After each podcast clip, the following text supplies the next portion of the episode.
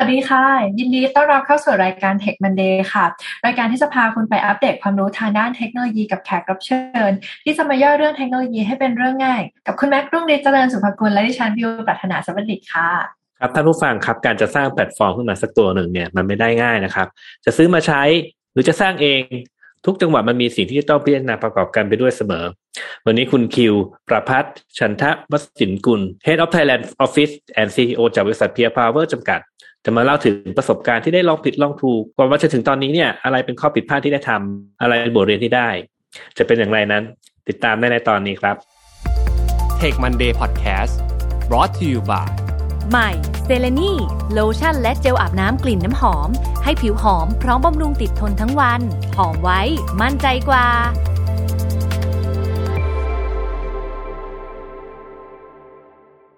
วัสดีค่ะคุณคิวยินดีต้อนรับสู่รายการสวัสดีครับสวัสดีครับ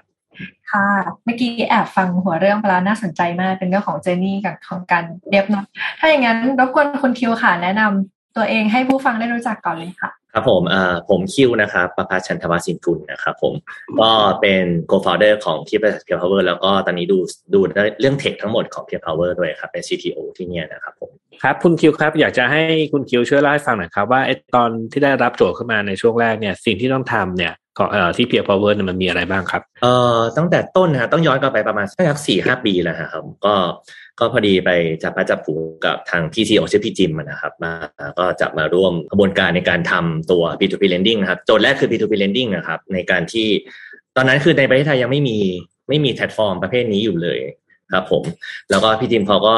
มองเห็นช่องทาง เนื่องจากเขาเป็น user ของแบบ P2P lending อยู่แล้วในต่างประเทศนะครับ แล้วก็ก็เลยอยากจะเห็นหนึ่งแพลตฟอร์มในประเทศแต่เพราะว่าตอนนั้นยังไม่มีใครทำเลยนะฮะก็ตอนนั้นก็เริ่มจาก P2P lending เป็นโจทย์แรกครับ แล้วก็ เป็นเป็นเป็นเจ้าแรกเจ้าแรกๆเลยแล้วกันครับที่วิ่งไปหาทางแบงก์ชาติ เพราะว่าเรามองว่าการที่เราจะทำธุรกิจเกี่ยวกับการเงินเนี่ยต้องมี trust ให้กับทาง user ต่างๆ เราเราดังนั้นเราวิ่งไปหา regulator ก่อนเลยว่าโอเค เราจะทำเรื่องการเงินนี้เราทำได้ไหมนะครับผมก็วิ่งหาแบงก์ชาติครับทางแบงก์ชาติก็ก็รับฟังแล้วก็เริ่มจัดตั้งคณะขึ้นมานะครับ สุดท้ายแล้วก็ประมาณหนึ่งปีให้หลังจากนั้นนะครับ ก็ก็เริ่มมีร่างออกมาบ้างนะครับ แต่ก็ยังไม่ออกนะฮะสุดท้ายแล้วครับ ตอนนั้นน่ะเราก็ มองเห็นว่าโอเค จริงๆมันมีสองเป้าหมายนะครับ ช่วยทั้งบุคคลธรรมดา หรือบริษัทไซส์ที่ยังไม่ใช่แบบไซส์ใหญ่ไซส์ใหญ่แล้วกันนะครับผมก็สุดท้ายแล้วเราเลยก็จะอยากทำบริษัทด้วยเราเลยวิ่งหากลตครับผมกลตเขาก็รับผิดชอบในด้านของเอ่อ regulation ในด้านของพวกบริษัท สมมติเราระดมทุนให้บริษัทเนี่ยกลตต้องดูแล ถ้าเราจะระดมทุนให้กับบุคคลธรรมดาเนี่ยต้องหาแบงค์ชาติ แล้วก็สุดท้ายแล้ววิ่งหากลตซึ่งสุดท้ายกลตเนี่ยเขาพอดีเขามีเอ่อเขาเรียกว่า instrument เดิมของการเงินอยู่แล้ว คือหุ้นกู้นะครับผมเขาก็เลยสามารถออกกฎเกณฑ์มาได้เร็วกว่าเนื่องจากว่าเป็นการ adjust จาก existing regulation ที่มีอยู่นะครับมาเป็น crowdfunding นะครับ ดังนั้นก็ไหนก็เราก็วิ่งไปหากรตอยอีกหนึ่งปีให้หลังก็ประมาณรวมๆประมาณ 2 ปีครึ่งได้ครับแล้วก็เริ่มส่งแอปพลิเคชันหากรตอแล้วก็ดำเนินการขอไลเซนส์ก็เลยเป็นเจ้าแรกครับ ในประเทศไทยที่ได้ไลเซนส์ของตัว crowdfunding เป็น debt crowdfunding นะครับ เจ้าแรกของประเทศไทยครับ ค่ะ ฟังคร่าวๆมีทั้งเรื่องของเทคโนโลยีแอปพลิเคชัน เรื่องการเงินแล้วก็การจัดตั้งบริษัท ถ้าฟังแล้วก็ดูยากทุกอันเลยค่ะอย่างนี้พอแนะนำได้ไหมคะว่าช่วงตอนเริ่มต้นเนี่ยเริ่มต้นยังไงบ้างคะถ้าเป็นมุมมองด้านเทคนะครับ ก็โจทย์แรกคือเราพยายามจะแบบ as a startup เนาะเราก็พยายามที่จะ move ให้เร็ว ลอนให้เร็วนะครับผมดังนั้นอันดับแรกเราก็เนื่องจากเราเรายังไม่มีประสบการณ์แล้วกัน ตัวผมเองก็ยังไม่มีประสบการณ์ในเรื่องของแบบการทำระบบให้กู้เงินล้วนๆนะฮะเราก็เลยมองหาก่อนอันดับแรกเรามองหาเอ้ย ในตลาดเนี่ยมี solution อะไรที่เราสามารถมาซื้อมา adapt ใช้ได้ไหม เพื่อเราให้นำมาลองให้ user ได้ test ก่อนนะฮะในในในการที่เราจะทำตัว MVP ขึ้นมานะครับผมก็ตอนนั้นก็ซื้อมาแล้วครับ ซื้อมาจากอเมริกาเลยพี่จิมเขาบินเมที่อเมริกาเลยเพื่อไปคุยกับ vendor ต่างๆ สุดท้ายก็ซื้อมาดูคร่าวๆว่าอะการปล่อยกู้ปกติมันก็จะแบ่งเป็นสามส่วน เรียกว่าส่วนที่หนึ่งคือการ onboarding แล้วก็การ originate loan นะฮะในการแบบประเมินเครดิตต่างๆ ของโลนแล้วก็สุดท้ายก็คือการพวก เก็บหนี้นะฮะการคิดคำนวณดอกเบี้ยแล้วก็เก็บหนี้ แต่สิ่งที่แตกต่างจากการให้กู้ปกติสำหรับ crowdfunding หรือ peer-to-peer lending เนี่ยก็คือการที่เราต้องมี marketplace ในการทำ matchmaking ระหว่างผู้กู้ หรือผู้ออกหุ้นกู้ในศัพท์ของกรตนะครับ กับทางนักลงทุน เนื่องจากว่า P Power เองต้องบอกว่าเราเราไม่ได้เป็นคนที่ถือเงินเหมือนแบงค์ที่จะแบบให้เงิน ดังนั้นเนี่ยการที่เราทำเนี่ยก็คือการที่ผู้กู้เนี่ยมีหนึ่งคนนะฮะแต่ว่านักลงทุนเนี่ย อาจจะมีเกินหนึ่งร้อยคนมาเฉลี่ยเฉลี่ยเฉลี่ยแมชกับทางผู้กู้ไปนะฮะยกตัวอย่างเช่นแบบคนขอกู้มันหนึ่งล้านบาท อาจจะมีคนลงหนึ่งแสนทั้งหมดเอ่อสิบคนก็เป็นไม่ได้ หรือจะเป็นห้าหมื่นยี่สิบคนอะไรอย่างเงี้ยครับดังนั้นดังนั้นคือสิ่งที่แตกต่างจากโลนเดิมคือเรื่องของการคำนวณดอกเบี้ยสำหรับนักลงทุน ที่ไม่ใช่แค่คนเดียวเหมือนแบงค์นะครับ ก็ก็ถือว่าเป็น challenge ครับในการที่เราจะทำยังไงดี แล้วเราก็เอาตัวซอฟต์แวร์มาจากอเมริกาแล้วแล้วก็ลองใช้ดูใช้ไปใช้มาสรุปก็ไม่ work ครับไม่ work เนื่องจากว่าแบบกระบวนการทางธุรกิจของที่อเมริกาเอง ในการปล่อยกู้เอง กับทางไทยเองอาจจะไม่ได้ตรงกันเป๊ะนะฮะเช่นแบบแอร์เครดิตบูโรการเช็คเครดิตบูโรของประเทศไทยมีอยู่เจ้าเดียวอเมริกามีสามสี่เจ้าเป็นต้นเนี่ยทำให้ระบบอะไรต่างๆ บางทีเราเรารวมถึงตัวใน crowdfunding เองก็ยังไม่สามารถต่อเครดิตบูโรในการทำพวกแบบ ประเมินความเสี่ยงของผู้กู้ได้นะไม่มีหลาย ๆ จุดฮะแล้วก็รวมถึงบางทีการคิดดอกเบี้ย การคิดดอกเบี้ยให้แบบมี multiple investor เนี่ยก็ลำบากอีกฮะดังนั้นเราหลังจากเราลองผิดลองถูกมาอีกสักสองสามเดือนแล้วแล้วก็ผมก็ถ้าคุยอย่างนี้ต่อไปไม่น่าจบแน่ๆกับอเมริกา ก็เลยคุยกับทาง CEO ผมนะครับพี่จิมเลยว่าอะโอเค ถ้าทำอย่างเงี้ยเราcustomize ไปเรื่อยอย่างเงี้ยเสียเงินด้วยใช้ไม่ได้ด้วยสุดท้ายเลยก็จบด้วยการที่ตัดสินใจทำเอง from ground up เลยกับ ตั้งแต่ต้นมาเลยครับผมก็ก็ประมาณนั้นครับ ก็เป็นเป็น challenge หนึ่งครับในการใช้เชิงระบบของเชิง tech ครับว่าแบบสุดท้ายต้องทำเอง challenge อีกอย่างหนึ่งก็คือ มันไม่ค่อยมีเนื่องจากตัว crowdfunding เองในประเทศไทย หรือต่างประเทศเองก็ไม่ได้มีตัวอย่างให้ดูเยอะรวมถึงพวก back end การ calculate พวก interest ต่างๆอะไรเงี้ยเราก็ไม่ได้เข้าไปสามารถรู้ logic หรือหาคนที่รู้มาทำนี้ได้เราก็ ต้องพยายามลองทำไปเรื่อยๆฮะจริงๆน่าจะจนถึงตอนนี้น่าจะทำไปแล้วประมาณทัก rewrite ใหม่ทั้งสามเวอร์ชันเลยฮะตั้งแต่ตั้งแต่ต้นมา พอกระซิบได้ไหมครับว่า investment ที่ลงไปตอนแรกที่ไปซื้อของเมืองนอกมาเนี่ยมันหลักประมาณกี่บาท หลักล้านครับ อืม หลักล้านครับ แล้วก็ตัดสินใจทิ้งไปเลยเนาะ ตัดสินใจทิ้งเพราะว่าเราใช้ระบบแล้วก็สุดท้ายเราต้อง customize customize ทีนึงก็ต้องไปคุยกับ vendor อีกทีหนึ่ง lead time ก็มีคุยทีนึงกว่าจะนัดกันได้สามวัน แล้วก็กว่าจะแก้กลับมาสามวันห้าวันอาทิตย์หนึ่งแก้กลับมาบางทีก็ไม่ถูกต้องอีกกลับไปกลับมาปิงปองไปปิงปองมาอย่างเงี้ยครับผมก็มองในส่วนของว่าเอ๊ะเราก็มี full-time เราก็มีพนักงาน แล้วก็ต้อง burn burn cash flow เราไปเรื่อยๆอีกอยู่ดีใช่ไหมครับถ้าเทียบกันแล้วอะเรายอม trade-off ครับกับเวลาที่เราเสียไป เอามาทำเองทั้งหมดเนี่ยยังไงก็ flexible กว่าดังนั้นก็เลยตัดสินใจมาบิวเองเลยครับผมตอนตอนนั้น เราพวก tools ที่ใช้หรือเทคโนโลยีที่ใช้ที่ตอนบิวเองเนี่ยพอจะแชร์หน่อยได้ไหมคะ ได้ครับ ตอนต้นๆเลยครับ ตอนนั้นก็ดูหลายหลายตัวนะครับเอ๊ะเราจะบิวอะไรดี ก็รวมถึงทีมงานด้วยนะฮะคือผมผมมองหลายด้านว่าเอ๊ะตอนนั้นมันมีเฟรมเวิร์ก MVC เฟรมเวิร์กหลาย ๆ ตัวที่เอ๊ะก็ดูใช้ได้เวลลา Laravel เอ่อ Django อะไรเงี้ยฮะก็เป็นพวก MVC เนื่องจากจะเน้นเร็ว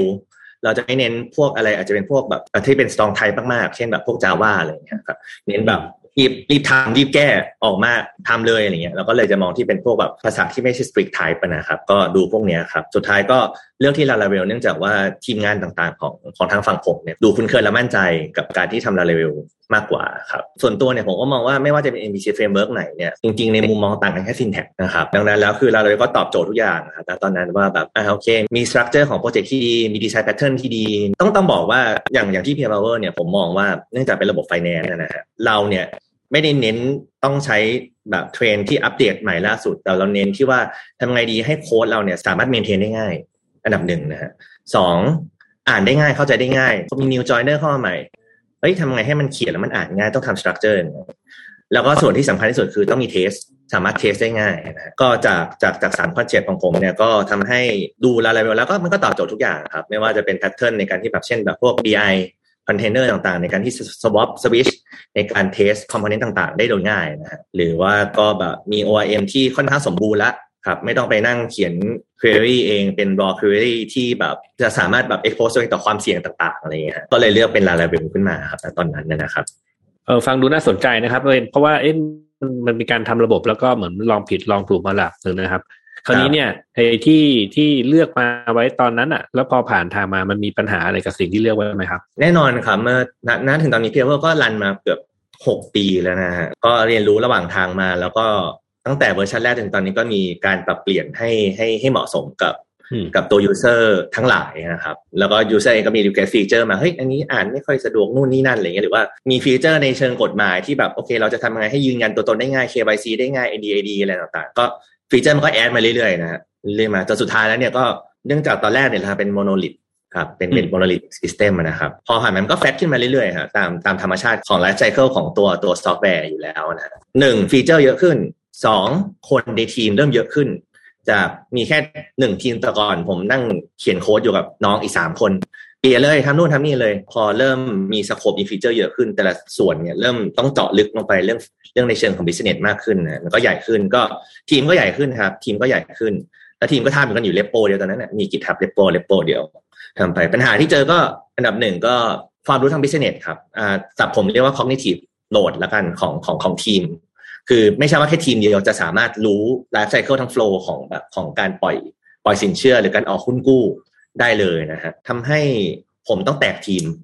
เริ่มแตกทีมละแตกทีมจากหนึ่งทีมก็เป็นสองจากสองก็เป็นสามสามก็เป็นสี่นะฮะก็รุมกันอยู่ที่ repo เดียวนี่แหละพอรุมกันเสร็จปุ๊บก็อะเวลาเราบิวที push code เข้าไปโบตัว staging ที development branch ทีเนี่ย CI/CD run ทีนึงก็บางทีก็เริ่มเป็นชั่วโมงละ ครับ test ก็เริ่มนานเพราะทุกคนเนี่ยผมผมค่อนข้าง strict กับการเขียน test เพราะเนื่องจากเป็นเป็นระบบทางไฟแนนซ์นะครับให้เขียน test ก็เริ่มนานละ CI/CD run นานก็มีปัญหาเรื่องพวกการ deploy อีกว่าเอ๊ะกว่าจะ run test กันทีจบกว่าคนนี้จะ deploy แล้วคนนี้มาแก้โค้ดส่วนตัวเองจะรู้ได้ไงจะไม่ไปกระทบส่วนอื่น เวลา deploy ท่านนึงก็เริ่มมี lead time ขึ้นมาเพิ่มเติมในการที่น้องคนนี้จะจะแก้โค้ดส่วนนี้ ก็ต้องไปนั่งไล่เช็คว่าอะเรามี test คุมระดับหนึ่งแหละ แต่ว่าก็ต้องก็ต้องไปนั่งลองกดอีกจริงๆว่าแบบเฮ้ยมันมันมันมันใช้ได้ใช่ไหมมัน แก้ไปแล้วมันไม่กระทบกับตัวอื่นไม่แน่ใช่ไหมอย่างเงี้ยฮะทำให้ confidence ในการ deploy ก็อาจจะลดลงครับดังนั้นก็หลังๆก็เลยเริ่มต้องหันมามองตัว framework ใหม่ ๆ นะครับแต่กำลังอยู่ในช่วงการ convert ตัว revamp ตัวตัว system เนี่ยให้เป็น microservice อยู่นะครับผมแอบเกริ่นมานิดๆแล้วเมื่อกี้ได้ยินเรื่องแบบวิธีการแก้ปัญหากันเอา framework แล้วก็ปรับเป็น microservice รายละเอียดนิดนึงได้ไหมคะว่าไอ้ปัญหาที่เจอในมุมของวิวว่าพอมีคนมาใช้แอปพลิเคชันขึ้นมากขึ้น แล้วก็เรื่องของ service ที่เพิ่มมากขึ้นก็จะมีปัญหาเรื่องการสเกลมาด้วยเนี่ยไอ้ปัญหาที่พูดมาพวกนี้มันถูกแก้ยังไงบ้างคะ ก็อันดับแรกเรื่องเรื่องเรื่อง scaling เนี่ยก็ก็เป็นหนึ่ง requirement นะครับแต่ต้องบอกก่อนว่าทาง Peer Power เนี่ยไม่ใช่เป็นเว็บไซต์หรือเป็นเป็น product ที่มีคนเข้ามาแบบตู้เหมือนอีคอมเมิร์ซแล้วกันดังนั้นก็ผมถือว่าเป็น priority ที่สองแล้วกันเป็นเป็นความสำคัญกันในการทำ auto scaling นะครับ ก็ก็เป็น priority ที่สองแต่ priority แรกของเราคือเรา เราอยากจะทำให้ dev ทำงานง่ายอยากให้ dev เนี่ยสามารถ deploy ด้วยความมั่นใจ อยากให้ dev สามารถอยู่ในโปรเจกต์ของตัวเองแล้วก็ เข้าใจจริงในสิ่งที่ตัวเองทำในในโดเมนพิเศษโดเมนที่ที่ไม่กว้างจนเกินไป ไม่ให้มี cognitive load จนเกินไปนะก็มองเห็นอันดับแรกคือต้องต้องแตกแล้ว repo หนึ่งตัวเป็น monolith อย่างเงี้ยไม่ work แล้วต้องแยกออกไปของใครของมันแล้วครับดังนั้นก็คือ ก็เลยมองมาเป็นเรื่อง microservice แล้วก็รวมถึงพวก framework เนี่ยก็ไปดูให้ลองมาหลาย ๆ ตัวว่าตอนนั้นก็ก็มีมีหลายตัวดังนะครับแบบพวกตอนนั้นแบบ concurrency ก็ต้องไปด้านแบบ Golang เลย หรือไป functional เป็น Elixir อะไรอย่างเงี้ยก็มีฮะแต่ว่า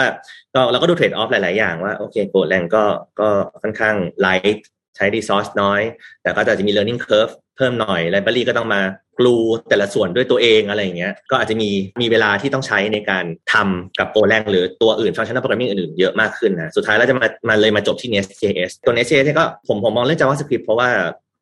อย่างแรกเนี่ยคือ front end จะทำ single page application เนี่ยส่วนมากก็เป็น JS อยู่ละ client side เนาะครับมี React มี Vue.js มีตัวใหม่ ๆ หลายตัวในตัวตัวพวก framework นี้ครับ ผมก็เลยเลือก JS นี่แหละ เพราะว่าส่วนมากใน dev ของเราเนี่ยเราไม่ได้แบ่งเป็น back หรือ front ร้อยเปอร์เซ็นทุกคนต้องเป็น full stack แต่แต่ละคนเนี่ยอาจจะเก่ง front end มากกว่า คนอีกคนถนัด back end มากกว่า แต่ก็คือต้องทำได้ทั้งคู่นะก็เลยเลือกเป็น JS ครับ JS แล้วก็ดู Express ดู framework อื่นมาสุดท้ายมาจบที่ Nest.js เพราะว่าผมมองว่าตัว Nest.js เนี่ยมันเหมือนโซล structure มาของของมันเนี่ยเหมือนมันมันบังคับให้คนเนี่ยต้องมีพื้นฐานหลาย ๆ ด้าน ไม่ว่าจะความว่าเป็น TypeScript ละ ต้องต้องรู้เรื่องการ define type ต่างๆ หรือว่าการแบบทำเป็น module modular ของมันเนี่ยในการที่แบ่งโชเดอร์มาแล้ว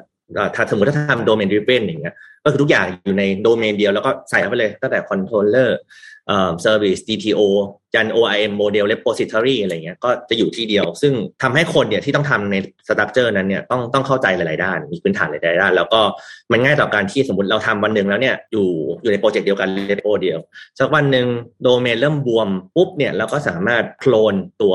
ทั้งโมดูลเนี่ยออกไปเป็นโคสวิชอันหนึ่งก็ได้เมื่อเราตัดสินใจแล้วเฮ้ยตัวเนี้ยมันมันมันเริ่มไม่ใช่ไมโครแล้ว มันกลายเป็นแบบ very large micro service ปุ๊บแล้วก็สามารถ move ออกไปได้ ก็เลยก็เลยมองเป็นด้าน Nest.js ขึ้นมานะครับผมขอแทรกแทรกนิดนึงผมอยากจะรู้นิดหน่อยนะครับคือในความคิดคุณคิวเนี่ยจริงๆคำถามเนี้ยน่าจะเกิดการดีเบตกันเยอะแล้วล่ะคุณคิวคิดว่าตอนเนี้ย Node.js ดีกว่า PHP Nest.js ดีกว่า Laravel เปล่าผม ไม่คิดว่า framework ไหนๆดีกว่า framework ไหนนะ คือแต่ละอย่างแต่ละ tool เนี่ยมันมีเหตุผลของมันในการที่เขาสร้างขึ้นมา แล้วก็การเลือก tool เนี่ยผมมองว่ามันมันมี factor มากมายในการเลือกณเวลานั้นนะฮะอย่างที่ NSCS เนี่ยสมมติถ้าถ้าณจังหวะนึงเราต้องการทำโปรเจกต์สองเดือนจบอะจะไปหาเดฟ NSCS จะไปเทรนคนมาให้เขียน NSCS เป็นภายในสามอาทิตย์และอีกสักหนึ่งอาทิตย์ลุยโค้ดไปเลยเนี่ย ก็อาจจะเป็นไปได้ยาก ถูกไหมฮะ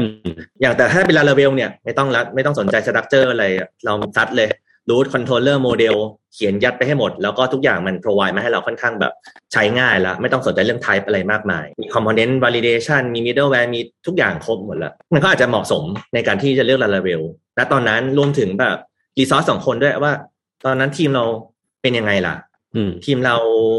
ถนัดอะไร ทีมเราคิดว่าจะไปตัวไหนได้อะไรอย่างเงี้ยฮะก็ คำตอบผมก็คิดว่าไม่ได้มีอะไรดีกว่าอะไร ขึ้นอยู่กับจุดประสงค์ แล้วก็ขึ้นอยู่กับอาจจะขึ้นอยู่กับทีม และอาจจะมี factor อื่นในเวลานั้นไทม์ไลน์ต่างๆนะฮะหรือบางอย่างอาจจะเกี่ยวข้องกับเช่น library ต่างๆ ที่ที่ถนัดแล้วกัน เพราะว่าจริงๆเพียงเพราะว่ายกตัวอย่างเพียงว่ามี Python ด้วยใช้ Django อย่างเงี้ยครับเราต้องทำเรื่องพวก credit scoring มีเรื่อง Data เนี่ยเราเราหนีไม่ได้กับการจัดการ Data ใหญ่ๆ ดังนั้นคือเราก็ต้องบอกว่าตัวตัว Python เนี่ยมันมี library ที่แบบเหมาะสมกับการทำ Data s c i e Data Engineer อยู่แล้ว เราก็ไม่จำเป็นต้อง reinvent the wheel ใหม่ เราก็ต้องเลือก Python เป็นต้นฮะมันมันมีองค์ประกอบหลายด้านมากสำหรับผมที่ที่จะเลือก framework ใด framework หนึ่งอ่าแล้วทีนี้พูดถึงการ development มาสักพักแล้ว พูดถึงการ deploy บ้างด้าน infrastructure ครับ ที่ Peer Power ทำกันยังไงบ้างครับ ตอนนี้ตอนแรก ๆ เลยก็เราเราอยู่บน AWS หมดนะครับผม ก็เชื่อว่าการใช้ AWS ก็จะลด effort ในการ maintain พวกเซิร์ฟเวอร์ต่างๆ ได้ระดับหนึ่งอาจจะบวกกับการจ่ายตังค์ที่เพิ่มขึ้นหน่อย แต่คิดว่า trade off ได้แล้วกันก็ต้องจุดประสงค์หมดครับ EC2 for server RDS for database เราไม่ไปเซตอัพ database บนคอนเทนเนอร์แล้วก็ run อย่างเงี้ยเพราะว่าเราเราอยากให้ AWS ดูแลส่วนที่เรา ไม่ดูไม่ดูเชี่ยวแลชาญเราได้ดีกว่าอะไรอย่างงี้ถูกไหมนะครับ ก็ก็เป็น AWS ตอนแรกก็ก็ setup ครับ ก็เซิร์ฟเวอร์ตัวหนึ่งอะมีแอปที่เป็น user facing run เซิร์ฟเวอร์ขึ้นมาเลยครับเอ่อเซตอัพ CIC แล้วก็ run สคริปต์ deploy git pull ขึ้นมาแล้วก็ install พวก dependency ต่างๆ ปุ่งก็ประมาณนั้นก็ทั่วไป basic ทั่วไปถูกไหม run test จบ SSH เข้ามาแล้วก็ deploy ก็ดีครับ ตอนแรกไม่มีปัญหาถึงตอนนี้ก็ยังไม่มีปัญหาอะไรมากมายฮะแต่ก็เมื่อเมื่อทุกอย่างพอมันสเกลมาเป็น micro service แล้วตอนนี้ก็เราก็เริ่มหันมามองเรื่องพวก container base เยอะขึ้น ตอนนี้ก็เริ่มจากการที่เราค่อยๆเปลี่ยนให้น้องๆในทีมเนี่ยก็เริ่มจากใช้บน local ก่อน Docker จนถึง staging คือผมให้ความสำคัญเหมือนกันว่า environment ทุกทุกทุก environment ตั้งแต่ local dev จนถึง production เนี่ยควรจะเหมือนกันมากที่สุด มันคงไม่มีทางแบบ identical หนึ่งร้อยเปอร์เซ็นแล้วกัน แต่ก็อยากให้เหมือนที่สุดดังนั้นก็ก็เลยมองว่าไอ้ตัว Docker เนี่ยก็เลยเริ่มเข้ามามีบทบาทในใน Peer Power แล้วครับ ก็เริ่มที่ Docker จนสุดท้ายเนี่ยตอนนี้ก็ก็มีน้องที่ช่วยดูเรื่อง Kubernetes อยู่ด้วย เพราะว่าแต่ก่อนเนี่ยตอนนี้เซิร์ฟเวอร์เราเยอะมาก แล้วผมก็ไม่ชอบที่จะแบบลงผสมไปผสมมาหลาย ๆ เวอร์ชันอยู่บนเซิร์ฟเวอร์เดียว ครับดังนั้นแล้วเนี่ยพอพอเริ่มมีแบบแอปเยอะขึ้นข้างในมีตัวเรื่อง payment มีตัวเรื่องทำ POC บ้าง Python เดี๋ยวก็มา JS จะเป็น PHP ก็จะ spin เซิร์ฟเวอร์ขึ้นมาเรื่อยจะ spin up เซิร์ฟเวอร์ขึ้นมาเรื่อยๆ ไปตลอดก็ก็เยอะมหาศาลก็ cost ก็คือเรื่องหนึ่งแต่สุดท้ายแล้วเนี่ยผมคิดว่าเอ่อการ manage เนี่ยถ้าใช้ Kubernetes เนี่ยยังไงก็ดีกว่าถ้าเป็น container base ในการที่เราแบ่งเป็น pod เป็นอะไรไปเลยนะฮะแล้วก็รวมถึงเรื่องการ scale ด้วยเพราะว่าคือเพียงว่าไม่ได้มี concurrency สูงขนาดนั้น แต่ว่า ก็มีช่วงลงทุนเนี่ยมันค่อนข้าง peak ก็มีเอ่อ user เข้ามาค่อนข้างเยอะอยู่นะอาจจะไม่เป็นหลักพันก็อาจจะแบบหลักสักแบบ ห้าหกร้อยเจ็ดร้อย TPS transaction per second ไปนะครับ ก็กำลังมองเรื่องพวก scaling พวกนี้ด้วยว่า เอ้ย เมื่อมี load อย่างนี้ทำไง scale ไงให้ได้เร็ว โดยที่เราไม่ต้องเปิด resource ทิ้งไว้ ไม่ต้องมา manual ก่อนเปิดระดมทุนต้องมา manual เอ่อเอา spin เอาเซิร์ฟเวอร์ขึ้นมาตัวหนึ่งเอ่อ run สคริปต์นู่นนี่นั่น หรืออะไรก็แล้วแต่ที่มัน manual เนี่ยเอ่อหลักการคืออยากให้ทุกอย่างมันมันควบคุมด้วยสคริปต์ด้วยความที่ให้มัน automate ให้ได้มากที่สุด เพื่อลด human error ที่จะเกิดขึ้นกับ production ได้ครับ ก็เลยหันมาดูที่คูปแล้วตอนนี้ก็ยังอยู่ในช่วงทดลองฮะกำลังค่อยๆทดสอบแล้วค่อยๆ move มันมันต้องมาด้วยกันแหละครับ การการแตก micro service จากตัวเดิมจาก monolith มานะฮะแล้วก็มาเป็น microservice ต่างๆ แล้วก็มูฟเข้าไปในในคูปอะครับผมก็ค่อยๆ เปลี่ยนอยู่ครับผม ชอบ energy ในการเล่าเรื่องมากเลยค่ะ จริงๆได้ได้ทั้งมุมเรื่องของแอปพลิเคชันนะคะ ได้ทั้งเรื่อง business แล้วก็เมื่อกี้ได้ภาพภาพของ infrastructure ด้วย แล้วถ้านอกเหนือจากที่กล่าวมา เห็นว่ามีทีมนักนักพัฒนาเป็นของตัวเองด้วยอะค่ะเออคุณคิดว่าอะไรที่สำคัญกับเอ่อทีมพัฒนาบ้างค่ะอะไรที่สำคัญกับทีมพัฒนาคือก็เดฟต่าง ๆ ใช่ไหม สำคัญในแง่ไหนครับคุณบิวขอโทษขอถามเนี่ยถือว่าได้ทำงานสนุกอะไรอย่างนี้ใช่ไหมอ่าฮะดูแลแบบดูแลทีมงานอะไรพวกนี้อืมใช่ใช่อ๋อโอเคครับ ต้องเล่าอย่างนี้แล้วกันในในเชิงของเอ่อเดฟทั้งหลายใน Pay Power ต้องบอกว่าส่วนใหญ่อาจจะแข็งเรื่อง business ด้วยซะส่วนใหญ่ เพราะว่าเนื่องจากมันเป็นระบบ การเงินแล้วมันมีวิเศษที่ค่อนข้างซับซ้อนนะฮะคือผมก็มองว่า dev ก็ควรจะต้องมีความรู้ business ค่อนข้าง พอสมควรเลยอะถ้าเป็น mid level ขึ้นมาหน่อยก็ต้องก็ต้องรู้จัก business ขึ้นมา เพราะว่าการ design system ให้ได้ดีเนี่ย ถ้าเรารู้ use case นี้ที่ไปใช้งาน แล้วเราจะทำให้เราสามารถดีไซน์ได้รองรับ อาจจะรองรับให้มันหลายๆเคสในอนาคตได้ด้วยหนึ่งก็ผมคิดว่าความสำคัญ dev ของเราก็ต้องต้องรู้ business หรือ dev ต่างๆ ก็ควรจะรู้ business เท่าที่รู้ได้นะเข้าใจได้ว่าแบบบางคนก็เอ้ยชอบ tech ล้วนๆเลยก็อาจจะเป็นอีกสายหนึ่งในการทำพวกแบบ System Architect หรืออะไรที่เป็น R&D อะไรไปนะฮะอีกส่วนหนึ่งผมผมให้ความสำคัญกับเรื่องของเอ่อ basic แล้วกัน Foundation ของ Dev เจอเยอะกับการที่คือผมว่าไม่ได้ผิดในการที่คนจะเขียนโค้ดจะเขียนแอป แล้วก็ไปเปิด Google Search แต่ว่าที่สำคัญกว่าคือ Search ด้วย keyword อะไร ไม่ใช่แบบเอาไปพิมพ์ปุ๊บเปิดแล้ว เราก็ได้เลยอย่างเงี้ยแล้วก็เสร็จปุ๊บ copy paste มา แล้วถ้าวันใดวันหนึ่งคือปัญหามันไม่ใช่ copy paste แล้วเกิดขึ้นได้อย่างเงี้ยมันทำยังไงดังนั้นผมก็เลยมองว่า เออ คนที่จะสามารถจะ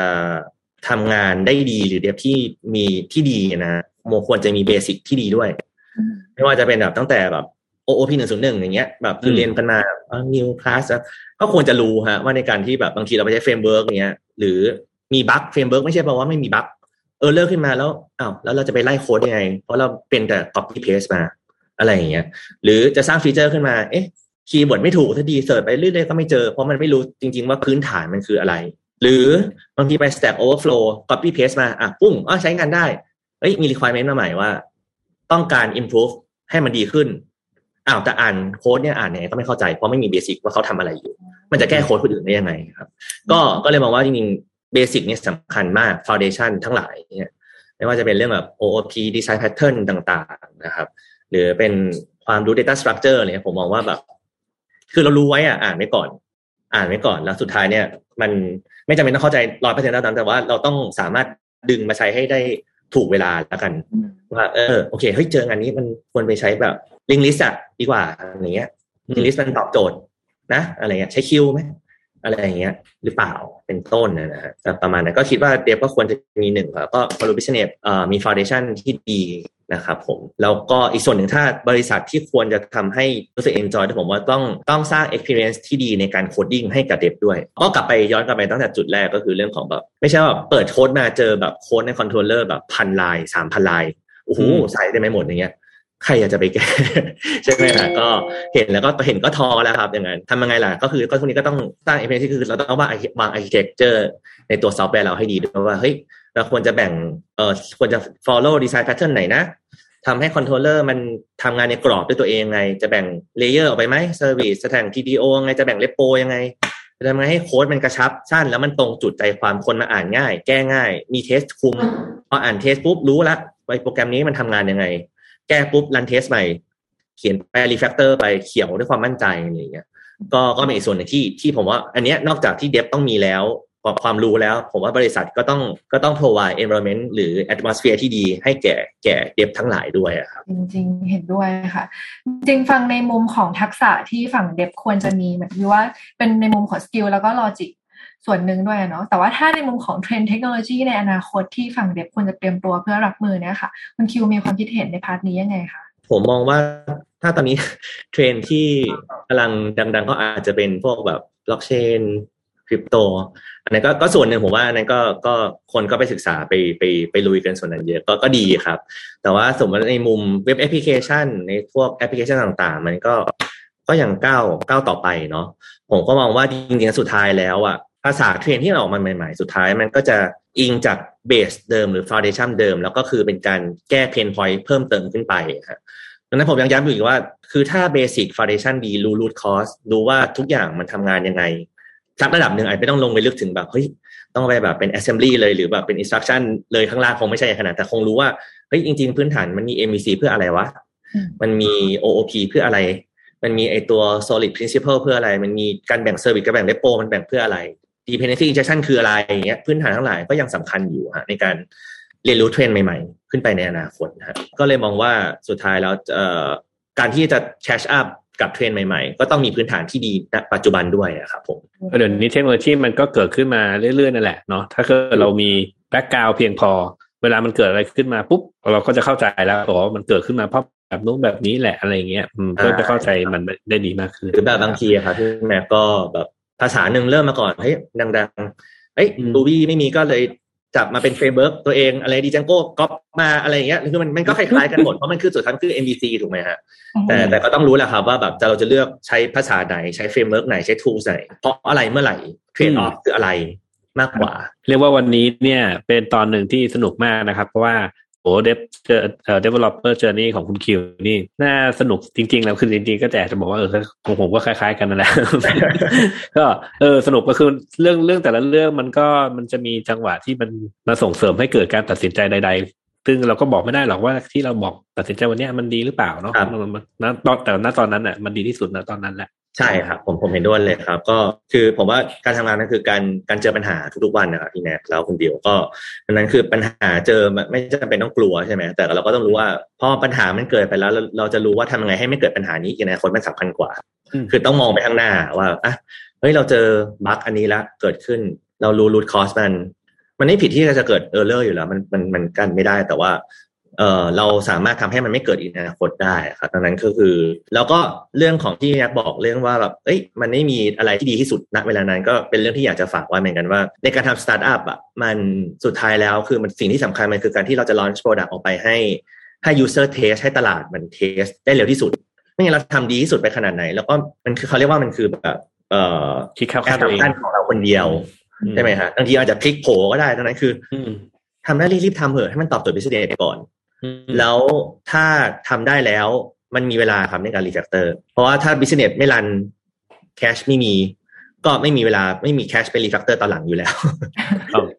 ปลาเร็วกินปลาช้าเนาะเดี๋ยวนี้ก็ครบถ้วนและสนุกมากเป็นตอนหนึ่งที่สนุกมากแล้วเอ่อตอนนี้เนี่ยเอ่อคุณคิวก่อนอยากจะจากการในเมียอะไรอยากจะฝากให้ท่านผู้ฟังครับ ขอขอย้ำคำเมื่อกี้แล้วกันว่าแบบเอ่อผมมองว่าจริง ๆ แล้วในการไม่ว่าจะเป็น dev จะเป็นคนที่กำลังทำสตาร์ทอัพอยู่ ไม่ว่าจะ role อะไรก็แล้วแต่ จุดที่สำคัญมันคือการที่เราทำตัว product เราให้มันให้ไปให้ตลาดได้ test เร็วที่สุดนะครับ ดังนั้นคือเราอาจจะไม่จำเป็นต้องหาแบบ flow operation ที่ดีที่สุด ไม่ต้องหาเอ่อ operation ที่ automate ที่สุด manual บ้างก็ได้ทำให้มันตอบครบ flow end to end flow เราให้ได้หรือถึง depth ไม่ต้องไปหาแบบเอ่อ design pattern ที่ดีที่สุด จะวางโครงใช้แบบโหแบบ ดีไซน์มันดีมากเลยนะขนาดนั้นคือเราแต่ใช้เวลานาน คือมีมันดีอยู่แล้ว แต่ก็ต้องดูว่า time frame เรา เราสามารถทำอะไรได้บ้างครับ ก็ก็อยากจะฝากไว้ว่า อาจจะต้องเลือก solution ที่ดีนะเวลานั้นนะครับแล้วก็ดูเรื่องเรื่อง factor เรื่อง time เรื่องเวลาอะไรเงี้ยให้ให้ดีครับ ไม่อย่าพยายามไปหาแบบ best solution เพราะสุดท้ายเราทำไปสุดท้ายไงก็ผมมองว่าซอฟต์แวร์ไงก็ต้องถูกปรับถูกเปลี่ยนไปอยู่แล้ว ไม่มีทางที่ มันจะสามารถวางโครงให้สามารถแบบ extend ไปแบบสามารถ support อีก future อีกสิบปีได้ไม่มีทาง เพราะว่า business business มันขึ้นอยู่กับ behavior ของ user คนมันเปลี่ยนไปทุกวัน behavior มันเปลี่ยนไปทุกวัน ฟีเจอร์มันก็ตามไปของ user behavior แหละดังนั้นก็รีบทำเทสให้เร็วฮะ อันนี้จะก็อาจจะฝากไว้ทั้งทุกๆท่านที่ทำทั้งแบบอาจจะเป็นโรของแบบ business เอ่ยด้าน product เอ่ยหรือทางทางถึง dev ด้วยแหละครับ ในเชิงในเชิงทั้งเทคทั้งหลายครับผม จริงๆ วันนี้เราเรียนรู้จากสนามจริงนะคะหรือว่าเราใช้จากประสบการณ์ที่ทางคุณคิว แล้วก็ทางทีมของ Pure Power ได้ได้อาจจะเคยพบเจอมาหรือเป็นปัญหาที่การพยายามแก้อยู่ในปัจจุบันเนี่ยมาดับใช้กับเราเป็นอีกหนึ่งความรู้เป็นหนึ่งตัวอย่าง ก็คิดว่าท่านผู้ชมน่าจะได้ความรู้กันมากๆ ในตอนนี้ยังไงก็ขอบคุณคุณคิวมากเลยค่ะ ที่มาแบ่งปันขอบคุณค่ะครับบิวครับค่ะ แล้วขอบคุณทุกท่านที่ติดตามค่ะ จนกว่าจะพบกันใหม่สวัสดีค่ะสวัสดีครับสวัสดีครับ Tech Monday Podcast Presented by เซเลนีโลชั่นและเจลอาบน้ำกลิ่นน้ำหอม หอมไว้ มั่นใจกว่า